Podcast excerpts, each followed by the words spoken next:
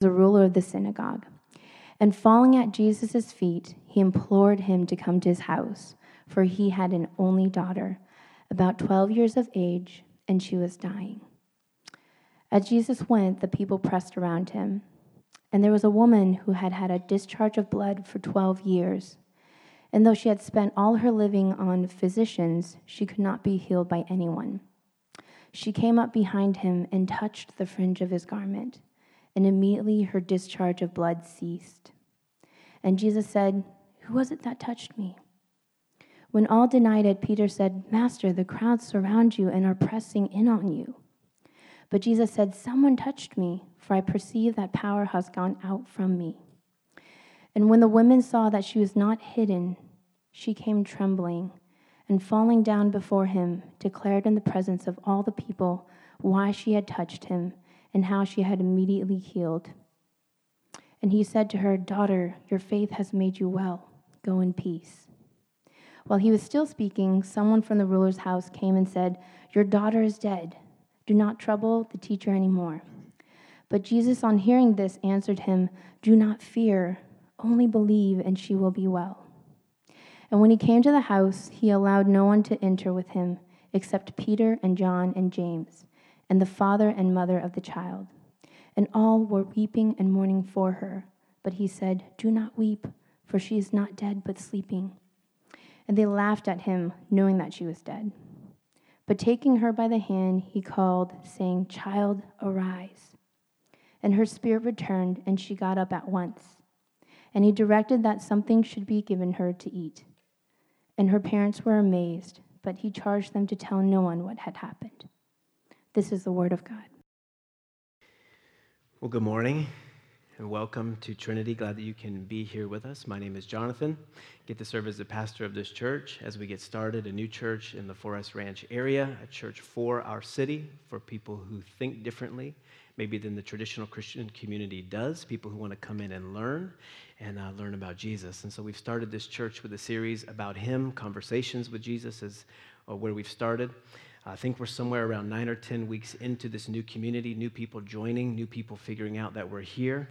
Uh, we know that that's going to be pretty regular over the next uh, probably eight months, uh, and hopefully much further than that, as we become a church that can be a place where people connect. I fully realize that if you are new to a community, it is a very vulnerable thing to walk into a new space, into a new community, and make yourself available. Very difficult to do that. It takes tremendous courage, not just to walk into a church, but to walk into any new community and say, I am here. Can I be a part of what you're doing? Belonging is a huge part of making church feel like home. We want you to feel like you belong. Uh, one of the ways that we're doing that in this season is just through that creation of the summer calendar. Uh, if you look in the back of the worship guide, they have a calendar listed there. We have some Sunday events, we have some weekday events.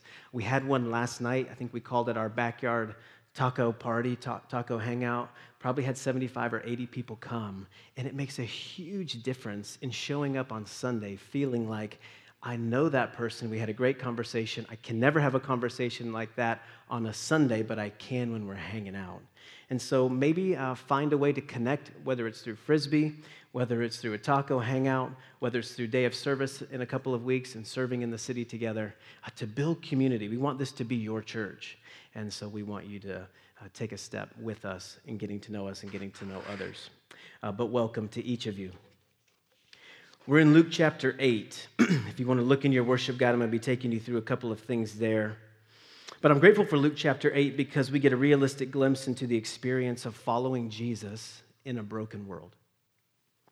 Luke chapter 8 captures uh, four different stories. We're only going to look at the second two stories of this unnamed woman and this man by the name of Jairus. But these four different stories, they help align our expectations, namely that providing, um, namely that following Jesus does not provide us with exemption status when it comes to the details like suffering, delays, and waiting. Within Christianity, you often find an undercurrent of expectations that assumes once you become a Christian, once you start following Jesus, the everyday normal pain points of life they're supposed to just kind of fall away. So if you've been following Jesus and the pain points are following you, then all of a sudden you start to be disappointed, dismayed, disillusioned. You get angry. You get uh, This thing's coming for me. You get hurt because you say, This is not what it means to follow Jesus. This is not why I signed up to be a Christian. This is not what faith is supposed to be about. And so all of a sudden you are disillusioned and you've got huge questions. Uh, Luke chapter 8 is an opportunity for us to go deeper into that conversation around pain and suffering and trial. All right, it's coming for me. This is my trial right here in the moment. So, if faith isn't a get out of jail free card, then what we want to know is what difference does Jesus make in my delay, in the delays, in the frustration, in the waiting, in the suffering? And can he or should he give shape to this experience that we all have of waiting? I think that's a lot of what Luke 8 is about. So I'm going to walk you through three things. Number one, point one will be waiting. Number two will be wondering. And the third point will be witness how faith in Jesus can change our waiting. And people want to see that difference. All right, so waiting, wondering, and witness. Under point one, verse 40. Look there with me. I'll reread a couple of verses. Verse 40 says Now, when Jesus returned, the crowd welcomed him, for they were all waiting for him. and there was a man, and there came a man named Jairus, who was a ruler of the synagogue. And falling at Jesus' feet, he implored him to come to his house, for he had an only daughter, about 12 years of age, and she was dying. As Jesus went, the people pressed around him, and there was a woman who had a discharge of blood for 12 years. And though she had spent all her living on physicians, she could not be healed by anyone. Uh, we live in a moment where patience might still be a virtue, but waiting and delays are unacceptable. Uh, we took our family to this place called Disneyland. I don't know if you ever heard of this place. It's not far from here. A place called Disneyland. We've never been. We're kind of recent transplants to the West Coast. Grew up on the East Coast. Been here a couple of years. Our kids were too young to waste the money on them. That was my excuse. But they've gotten a little bit older. So my brother and sister-in-law came to town from the East Coast. They say, "Hey, why don't we go to Disney? We have a friend who can get us into this place called Club 33. Anybody ever been to Club 33? Probably not, because it's pretty exclusive." We got to go to Club 33 that day, which is really just a glorified fancy restaurant. They had some connection, got us tickets, got us in. We had a great meal. And, um, but we heard that this is supposed to be the happiest place on earth, right? But then we heard that there's a way to make it happier, which is with the Fast Pass, right? That makes Disneyland so much better. We had not heard about this, so we started making phone calls. What are we supposed to do for our first trip to Disney? We're getting strategy from all these different people. They told us to divide and conquer. So my brother and I, we got little kids, mind you, two years ago. Aaron's five now. He was three then, had a six year old and a seven year old. So we got kind of a little crew. Four adults, we divide and conquer. So my brother and I, we take everybody's tickets in, we run to the fast pass machine, which meant the little children got split up between two other adults. So the little guy goes with my wife, and then my six-year-old daughter and my son go with uh, my brother's wife onto Space Mountain. Now she's there thinking, this is the land of princesses. Right? This is the land of joy and happiness. And in our rush to like conquer Disneyland, we send the two little ones to Space Mountain and she gets off. We finally find out where we are. We didn't have enough telephones. Somehow we figured out where everybody was. And my daughter's like weeping at this point. She's like, I thought Disney's supposed to be fun. And I'm like, it is fun. Ride it again. You're going to love it, right? But this desire to maximize, minimize delays, get it going, right? The joy of the Fast Pass was what set us off on our first journey into Disneyland. We're in the culture that created fast food, but evidently fast food is not fast enough. We want it to be a little bit more convenient, so we created this thing recently called DoorDash. Right, we want it brought to us. I want to eat my Big Mac with my remote control in my hand. Amazon has given us Prime, so we don't have to wait. The glory of Blockbuster, which it was glorious in its moment, has fallen to the empire of Netflix, so we don't have to get into our car, drive down the street, and pick out these things called DVDs. Remember those? Those are fun. VHS back in the day. And we're driven by slogans like time is money and good things come to those who hustle. We do not like to wait. Here in Luke chapter 8, we're introduced, introduced to these two main characters Jairus and this unnamed woman, whose two stories unknowingly are about to collide into one. Jairus, in this story, he is waiting on a miracle for his only daughter. And this woman has been waiting for 12 years for someone to relieve what is most likely a painful and embarrassing menstrual irregularity. And the introduction that we're given to Jairus is that he is employed by the local synagogue. He's called the synagogue ruler. He's in charge of the order of worship, the rhythms of the local congregation within this small village. And because he is a man of authority, most likely he's also a man of some means, and so he's got connections. He has probably exhausted all of the local connections that he has in an attempt to heal his daughter. And so, this respected man, who, mind you, would never fall down prostrate in front of somebody else, decides that his only option is to find this healer named Jesus. He doesn't know a lot about him, he has heard about him. He realizes, man, I've got no other options. So, the text tells us that he is absolutely desperate. He falls down prostrate in front of this man, Jesus, begs him for help. It happens to be Jairus' lucky day, and Jesus says, I'll come with you. And so they start traveling to Jairus' home.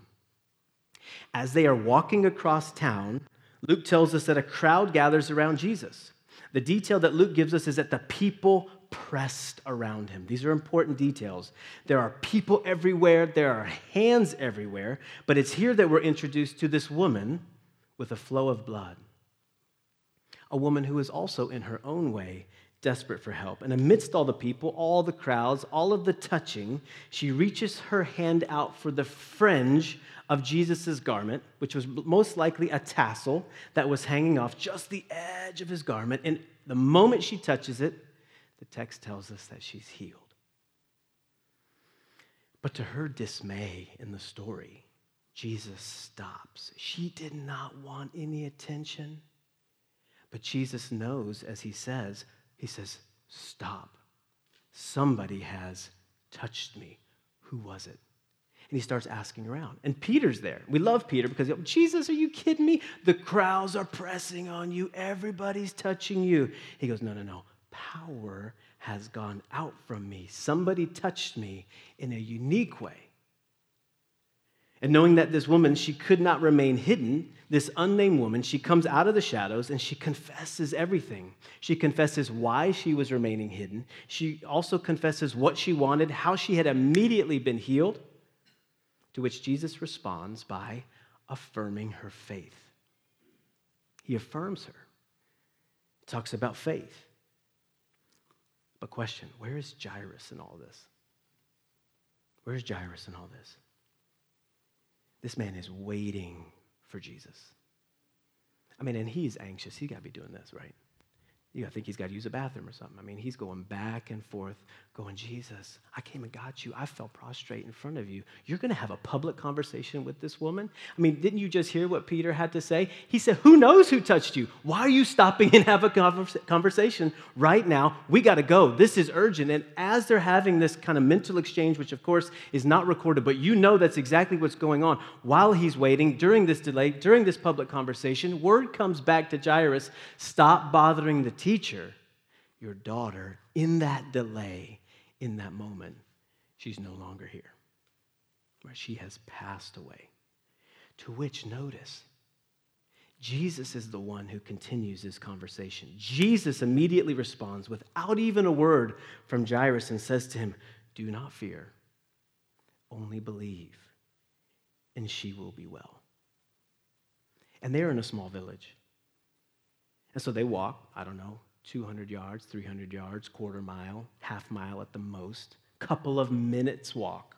They walk across the village to where the professional, professional mourners and wailers are already present, announcing to the community that this little 12 year old girl has officially died.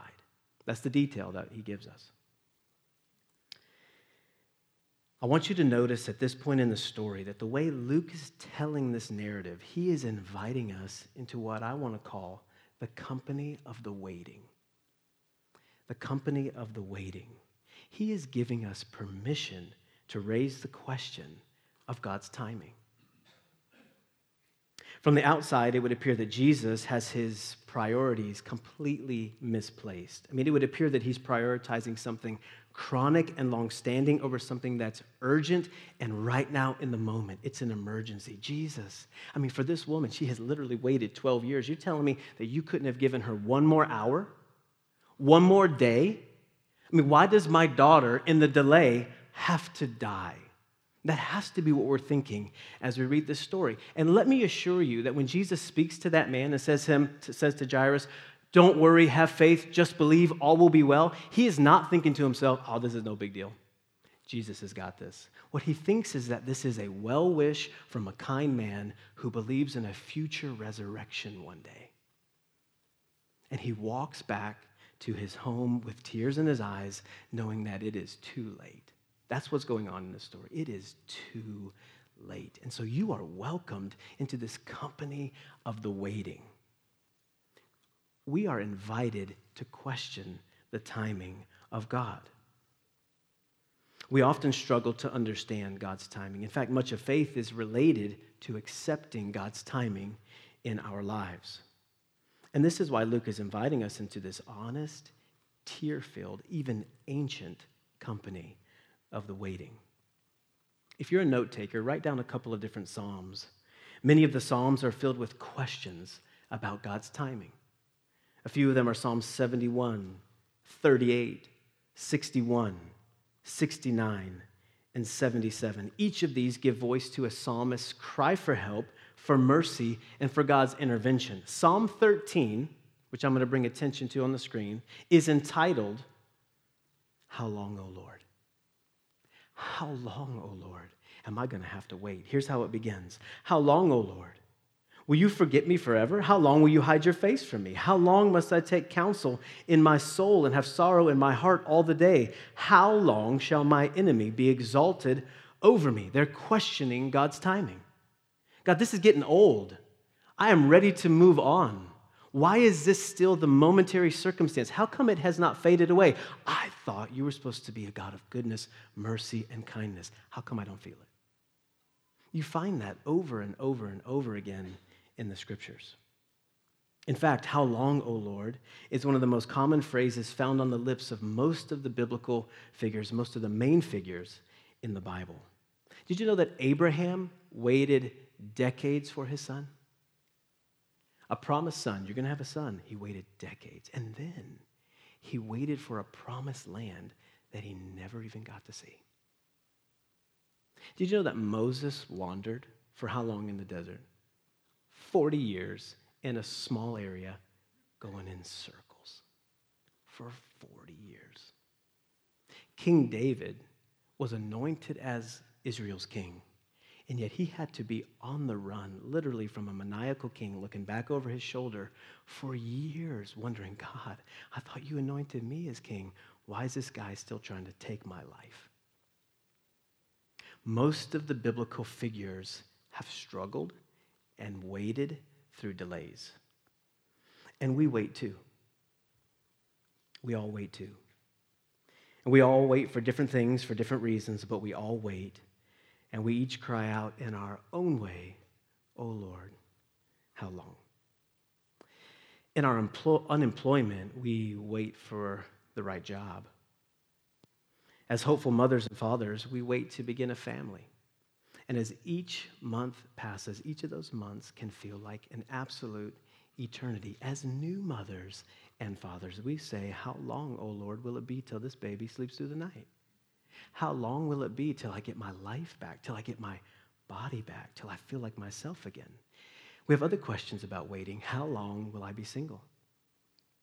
What will it take for this new city to feel like home? When will my son or daughter stop running away from God, stop running away from me? What's it going to take to release my anxiety, forgive my friend, fix my body, kick this cancer, warm my heart? renew my marriage. All sorts of waiting, all sorts of questions, all sorts of delays. And then this beautiful fusion of faith amidst it all. So, part one is waiting. But then we have to ask questions. We have to wonder in both sense of the word. You got wondering questions, and then hopefully by the end there's a sense of wonder. So part two is wondering. What could it all mean? Why this strange collision of two stories captured as one? Let me say this. Each time that Jesus performs a miracle, we're not supposed to get fixated on the miracle itself. We're supposed to look right over its shoulder to what it means. We're not supposed to look at the sign we're supposed to look at to what the sign is pointing us to. And every time Jesus performs a miracle in the Gospels, it is a sign of the kingdom. It is a sign of what it's going to be like to be under his kingship. Right, so we can get kind of fixated on the miracle itself, but this is just a signpost as to who he is and what his kingdom's really all about. So I want to look at it from that angle. This woman, let's go to her for a moment. This woman has experienced 12 years of menstrual complications that have left her, according to this text, she is broke, she is discouraged, she is isolated, she is embarrassed, and she is desperate. Because she's Jewish, the Jewish purity laws have rendered her unclean. Due, to her condition, she can't live a normal life. For 12 years, she has not been able to function or participate in normal social routines. She has always been an outsider. She has always been pushed to the outside of society. All of these religious traditions of her friends and family, she can't participate in in the same way. She can't hug or be hugged. She can't touch or be touched without causing some sort of complication in the religious system of her day. And Luke goes out of his way to say that within a crowded space where hands and bodies were bumping up against one another, a particular hand touched Jesus. And this hand belonged to this woman who was bleeding, a woman who was considered ceremonially unclean. And this hand belonged to a woman who knew what she was doing. And this is why she decided to do it in private, because she is not welcomed into normal social routines. She's not part of the party. She is not welcomed into this crowd that is pressing against Jesus. And she knows that. She's an outsider. And so what she's trying to do is she says, They're not going to notice me. There's all this commotion. She kind of sticks her hand in blindly. She reaches out to him. And the moment moment she touches him, she is healed. And the point of that is when for years, every time she's hugged, every time she's touched, she's made somebody else unclean. Jesus says, when it comes to me, things work backwards. Things work backwards. This might be what it's like in all the other situations, but the moment your uncleanness, your impurity, your unwelcome, all of those things collide with the person of Jesus, things begin to work backwards. She's healed. And see, what he's saying is that no matter what we bring to the table, when we're in relationship with him, he can make us clean again. I mean, that's what this story's about. That's what he's saying. That's why I'm here. This is what the sign is about. Don't get stuck on what's happening in the story. Look past it. And when you look past, this is what you hear Jesus saying This is why I'm here. And listen, this is a beautiful part of the story. Jesus brings special attention to this woman, not so that he can publicly embarrass her, but so that he can publicly restore her. Everybody in this small village knew who she was. They knew the doctor she visited. They knew all the routines and tricks that she tried. This is a small town in a small village. They know everything about everyone. And Jesus publicly has a conversation with her because once they knew her as unclean, outsider, not welcome, not wanted, don't touch me, now he can publicly restore her so that they know her as mended, right? Restored and healed. He honors her and saying, You once knew her this way. Let everyone hear who she now is. She is fully healed. As we shift to the story of Jairus, you find a man, as I mentioned before, who had hoped that Jesus could heal his daughter before she died. But now she's gone. And so are his hopes. Let's not pretend. This is not some sort of um, make believe story where he's thinking to himself, oh, at least I've got Jesus in my corner. He does not know. He assumes Jesus is a good Jewish teacher. He believes in a future resurrection. He does not think there's any hope right here in the moment. And so, with eyes filled with tears and a heart completely deflated, Jesus continues this conversation with this man and says, Do not fear, Jairus. Only believe, and all will be well. Look at verse 51. Verse 51 says, And when he came to the house, he, being Jesus, allowed no one to enter with him except Peter and John and James, and the father and the mother of the child. And all were weeping and mourning for her. But he said, Do not weep, for she is not dead, but sleeping. And they laughed at him, knowing that she was dead, because she really was. What's it all mean? We wonder. What's it all mean? First, notice that Jesus enters into ridicule, shame, and laughter in this story in order to undo and rewrite the effects of death. See, and only with this girl's parents and with his closest disciples, Peter and the two brothers, James and John, Jesus provides a snapshot of the future that he's writing. When he takes this little girl by the hand, calls her name, tells her to get up, she gets up. And they want to prove that she's really not just a spirit. He says, Give her something to eat. That's why the detail of the food is there, because they would have thought maybe she's just a spirit. He goes, No, no, no. Let's prove that she really is flesh and bone. Look at verse 53. And they laughed at him, knowing that she was dead. But taking her by the hand, he called, saying, Child, arise. And her spirit returned, and she got up at once.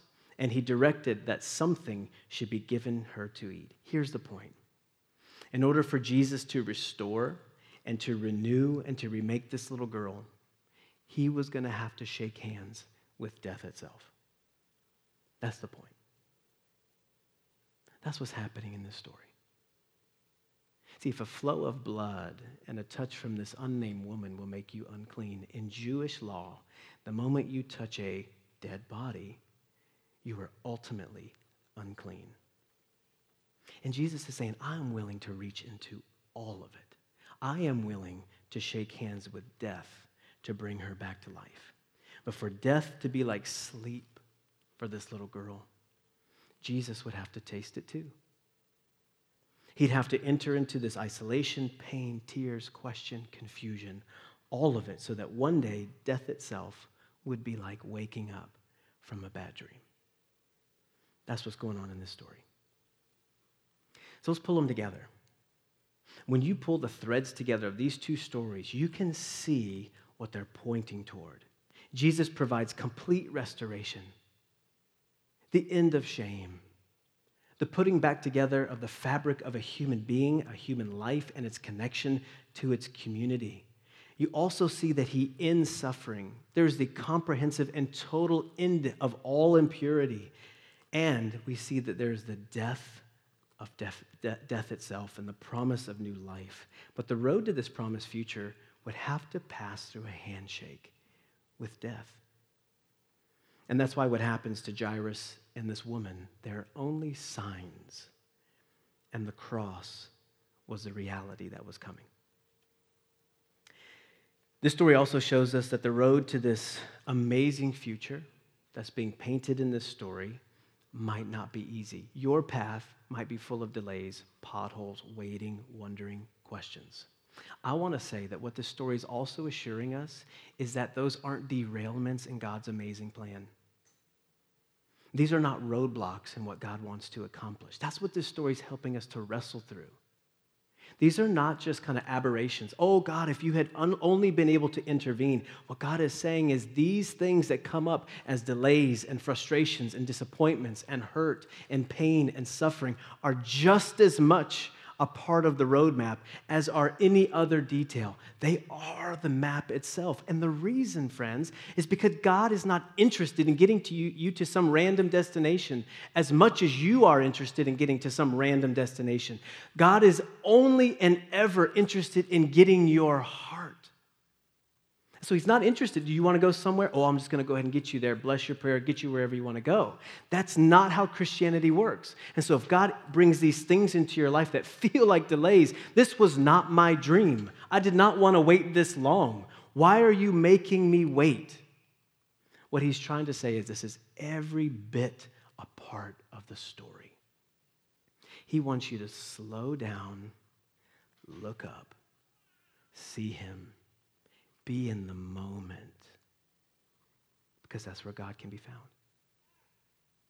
Right there in the moment. That's the only place he's ever found. Man, we are charging forward, almost always forgetting that right now in the moment is where God is and where he wants us to be. There's a writer named Joni Eareckson Tada. Some of you may be familiar with her. She's quoted as saying, Sometimes God allows what he hates to accomplish what he loves. And if that doesn't capture the essence of the cross, then nothing will. Sometimes, in his forbearance, wisdom, and goodness to us, God allows what he hates to accomplish what he loves. He hated the death of his son, but he loved the redemption of humanity. Joni Eareckson Tada. what's unique about her story is that at age 18, she jumped, she jumped into a shallow portion of the Chesapeake Bay. She immediately broke her neck and has been a quadriplegic since she was 18 years old. And she is an individual who understands this statement. Sometimes God allows what he hates to accomplish what he loves. And what Joni has done through her whole life is to elevate her weakness as a moment to elevate God's goodness. Now, is she waiting for the restoration of her body? You better believe it. But is she meeting God in the moment? Is she slowing down and trusting Him with this immense lifelong delay? Yes. See, and it's stories like Luke chapter 8 which provide us with hope like that. Not simply because of the story itself, but because of the way in which those stories are paint, pointing to this glorious, hope filled reality where Jesus is at the center. Friends, Jairus lost a daughter while he waited, but as you look over his shoulder towards the cross, you find that God understands what it's like to lose an only child, too in the delay, in the waiting. And I think it almost has everything to do with God allowing what he hates to accomplish what he loves. And what he loves is you. And frustration and waiting and delays, they're not just roadblocks on God's amazing plan for you, they are the plan. And he's in it. He's not just waiting, he's in it. He's in that moment. But I also want to say that while we wait, Luke 8 is a clear picture that we are caught in these middle chapters, that the story has been written. Write down Revelation 21 and go home and read it because it is all about instant gratification. No more waiting, no more tears, no more delays, no more disease, no more death. And we are caught right in the middle chapters where he goes, I won't leave you, I won't forsake you, I am in the delay too. Right, this is the God that we serve. Let me wrap this up. I had a conversation with a friend of mine this week, and he was dreaming about his future. And this friend realized that every option in front of him had limitations. Every new city that he was thinking about had deficiencies. But this friend has faith in Jesus. You know what that friend said to me at the end of this great conversation? He said, You know what? I realize that no matter where God's going to take me, I know that everything in front of me will disappoint me. Every new city has a deficiency, but it doesn't matter because one day in Jesus, I'll have it all and I can wait differently. I mean, that's part of what's packed into Luke chapter 8. One day, you'll have it all. He's secured it, He's bringing it home for you. One day, Jesus is going to say to each of us, when He takes us by the hand, He's going to say, Child, arise. Welcome to life. Right, welcome home. One day, we'll have it all. Let me take you to the last part waiting, wondering, and witness. How faith in Jesus informs our waiting. I'm just going to say it like this. A couple things I wanted to say. I'm going to shorten it to one or two. The world has to wait, not just Christians. Everybody deals with frustration. Everybody deals with pain. Everybody deals with suffering. The question is is there something that we can offer the world in our waiting that they can't find anywhere else? And I think the resounding answer is yes, because as Christians, our foundation has very little to do with momentary circumstances and everything to do with the security of being found in Him. Your circumstances are going to change maybe the moment you walk out this door. They come and go like the wind. But what you are anchored upon in Christianity is a God who never changes. And so when suffering comes, when pain comes, everybody's looking for a reason. But what the Christian can offer the world is I know that my pain, suffering, and delay is not here because God doesn't care. His handshake with death has already showed me that he cares so much that Jesus came for me. So then you don't have to get angry, or you don't have to wonder. Is this happening because, because God doesn't love me? No, you rest assured that this actually might be happening because God loves me. And I would say that that is what the Bible calls an uncomfortable grace. That he loves you so much that he'll enter into that waiting, wondering, delay, all of it. And I think that's a unique thing that Christianity can offer the world. One more.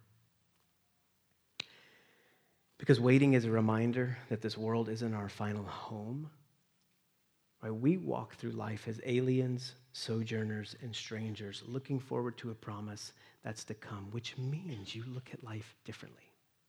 And it also might mean that you are able to use the strange things of life, the weak things of life, to make an impact and an influence. A writer, Scott Sauls, says sometimes the best leaders discover in retrospect that it was their crosses and not their crowns that contributed most to the healing of the world. Wow. Sometimes it's in the moments of waiting rather than the moments of gratification and fullness that we can have the most impact and most influence. Maybe, just maybe, our crosses and not our crowns can contribute most to the healing of the world. What a unique conversation with Jesus. Go back and read through each of the four stories in Luke chapter 8. I've only taken you to the final two. They provide some reality around what it means to be a follower of Jesus in a world that's not quite there yet, not quite perfect. What would it look like for you to enter into conversation with Jesus this week about your questions, about your wondering, about your delays, about your frustrations, and let him meet you there? That's what we want to engender. Come here, get sparked, go back, have a conversation, and let it be the foundation for change in your life. Let's pray. Oh Lord, we thank you that you are gracious to us, good to us, kind to us. We cling to that kindness. I thank you for the way in which Luke 8 speaks to the needs of the human heart, the questions that each of us have, whether we're Christians or we're not. I've got a lot of questions about why you don't show up the moment I want you to. How come my prayers aren't always answered the way I request? But Luke chapter 8, it provides hope. It provides vision. It provides clarity. It reminds us that the signs of the kingdom are pictures of your goodness, of your grace, of your kindness. I pray, Lord, that you would help us to see what you would like us to see.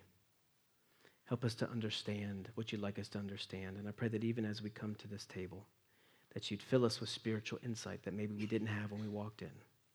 We pray in Jesus' name. Amen.